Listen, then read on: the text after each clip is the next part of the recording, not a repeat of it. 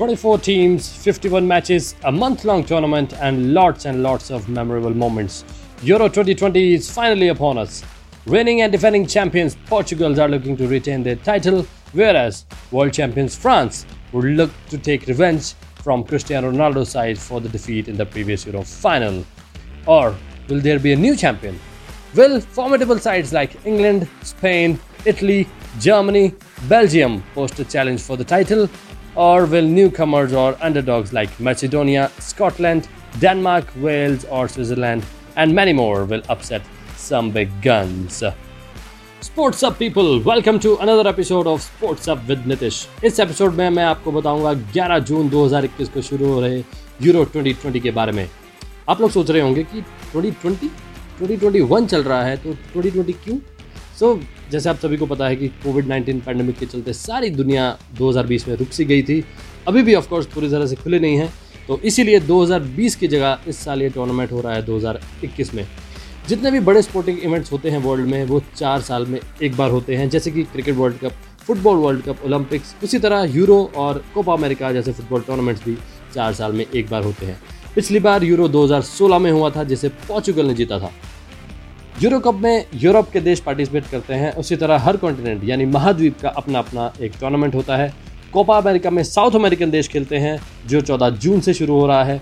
उसी तरह अफ्रीका में अफ्रीका कप ऑफ़ नेशंस होता है और एशिया में एशिया कप, जिसमें क्वालिफाई करने के लिए 15 जून को टीम इंडिया खेलेगी अफ़गानिस्तान के साथ। Alright let's move on towards Euro 2020 24 teams हैं, जो छह ग्रुप में डिवाइडेड हैं ग्रुप ए टू एफ़ हर ग्रुप में चार टीम्स हैं। हर एक टीम अपने अपने ग्रुप में सभी टीम से एक एक बार खेलेंगी।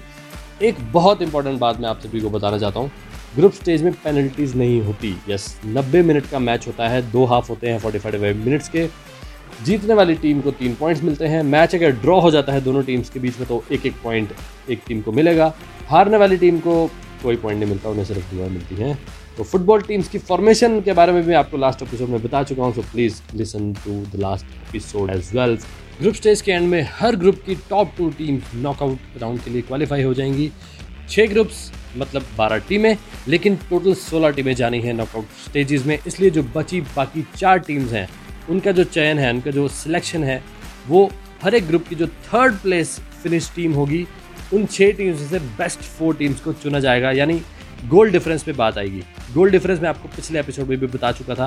The difference between goal scored and goals conceded मतलब जो टीम ज़्यादा गोल स्कोर करेगी और कम गोल खाएगी, वो फाइनल सिक्सटीन में क्वालिफाई करेगी। ये एक मेजर क्राइटेरिया है, लेकिन और भी काफ़ी सारे क्राइटेरिया हैं, जैसे more wins in the in the tournament more goal scored etcetera etcetera और नॉकआउट स्टेज का क्या फंडा है? दूसरी टीम को हराते जाओ और फाइनल की तरफ़ बढ़ते जाओ। दैट सिंपल और 90 मिनट्स के बाद अगर नॉकआउट स्टेजेस के मैचेस में भी कोई टीम नहीं जीत रही होती है तो 30 मिनट का एक्स्ट्रा टाइम और दिया जाता है। अगर फिर भी दोनों टीम्स ड्रॉ कर रही हैं मैच तो फिर होती हैं पेनल्टीज तो चलिए, बढ़ते हैं हम अपने सभी ग्रुप्स की तरफ़। छह ग्रुप्स हैं इस टूर्नामेंट में और पहला है ग्रुप ए जिसमें सबसे पहली टीम है इटली तीन बार की वर्ल्ड चैंपियन वंडरफुल साइड उनके साथ हैं टर्की स्विट्जरलैंड, जिनका नॉकआउट स्टेजेस में रिकॉर्ड वर्ल्ड टूर्नामेंट्स में बहुत ही खराब रहा है। वर्ल्ड कप हो, चाहे यूरो कप हो, उन्होंने 2014 से अभी तक एक भी बार कोई भी नॉकआउट गेम नहीं जीता है। उनके साथ हैं इस ग्रुप में वेल्स गैरथ वेल का नाम तो आपने सुना होगा, एक टाइम के वर्ल्ड मोस्ट एक्सपेंसिव प्लेयर और लास्ट टाइम के सेमीफाइनलिस्ट वेल्स भी हैं ग्रुप ए में।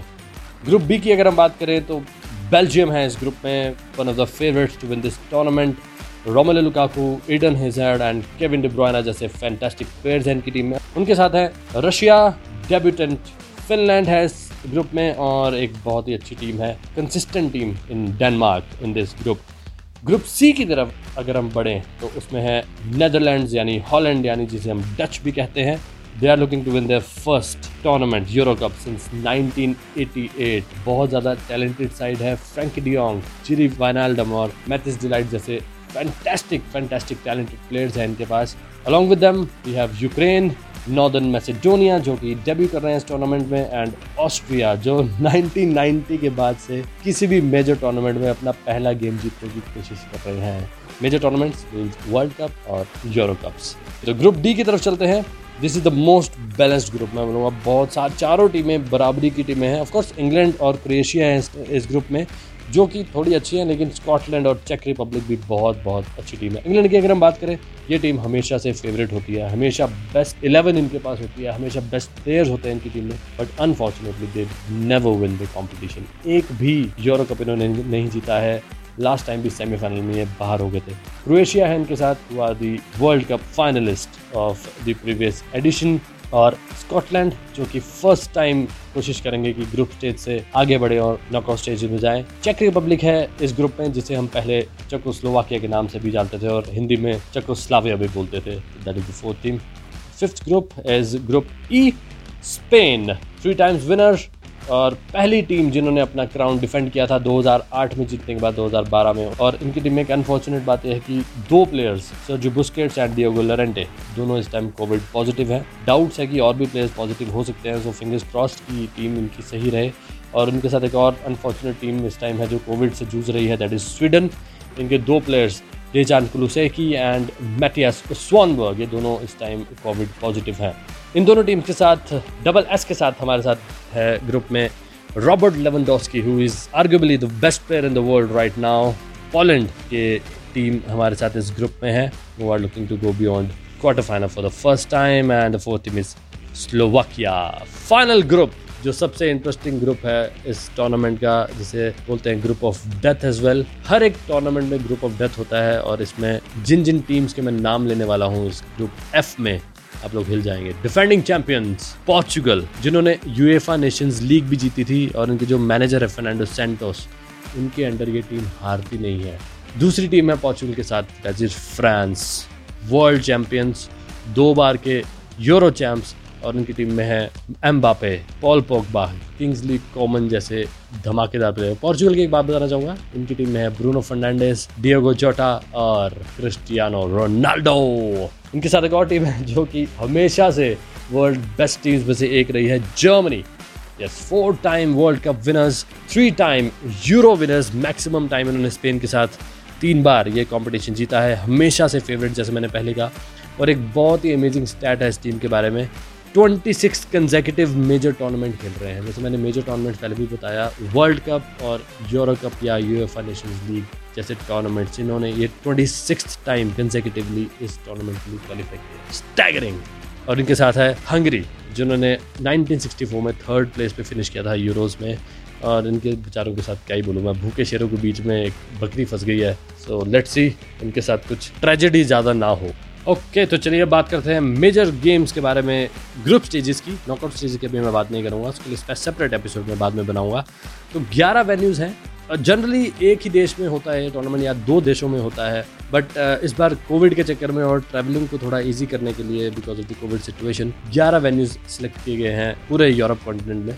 तो पहला मैच होगा 11 तारीख को रात साढ़े बारह बजे इंडियन टाइम पे टर्की वर्सेस इटली जो कि रोम में खेला जाएगा। और कुछ जो बाकी मेजर मैचेस मैं आपको बताना चाहूँगा, तेरह तारीख को, तेरह जून को खेला जाएगा इंग्लैंड वर्सेज क्रोएशिया सोलह जून को होगा एक fantastic game France versus Germany On 19th of June, Portugal are going to face Germany, and on 24th of June, defending champions Portugal will face the world champions France. My goodness, what a match it would be. And it would be a rematch of 2016 Euro Finals as well. Alright, तो इस episode में बस इतना ही इस episode में मैं सिर्फ़ group stage के बारे में और ग्रुप्स के बारे में बताना चाहता था यूरो कप के नॉकआउट स्टेजेस के बारे में मैं आपको बताऊँगा ट्वेंटी जून के एपिसोड में क्योंकि ट्वेंटी को ग्रुप स्टेजेस खत्म हो रही हैं उसके बाद मैं नेक्स्ट एपिसोड पब्लिश करूँगा कोपा अमेरिका भी शुरू हो रहा है जैसे मैंने बताया कि साउथ अमेरिका की कंट्रीज़ इस टूर्नामेंट में खेलती हैं फोर्टीन जून से ये टूर्नामेंट शुरू हो रहा है उसके बारे में भी मैं आपको अपने नेक्स्ट एपिसोड में बताऊँगा कमेंट करके ज़रूर बताइए कि आपको ये एपिसोड कैसा लगा if you are liking my work that do subscribe to my podcast Sports Up with Nitish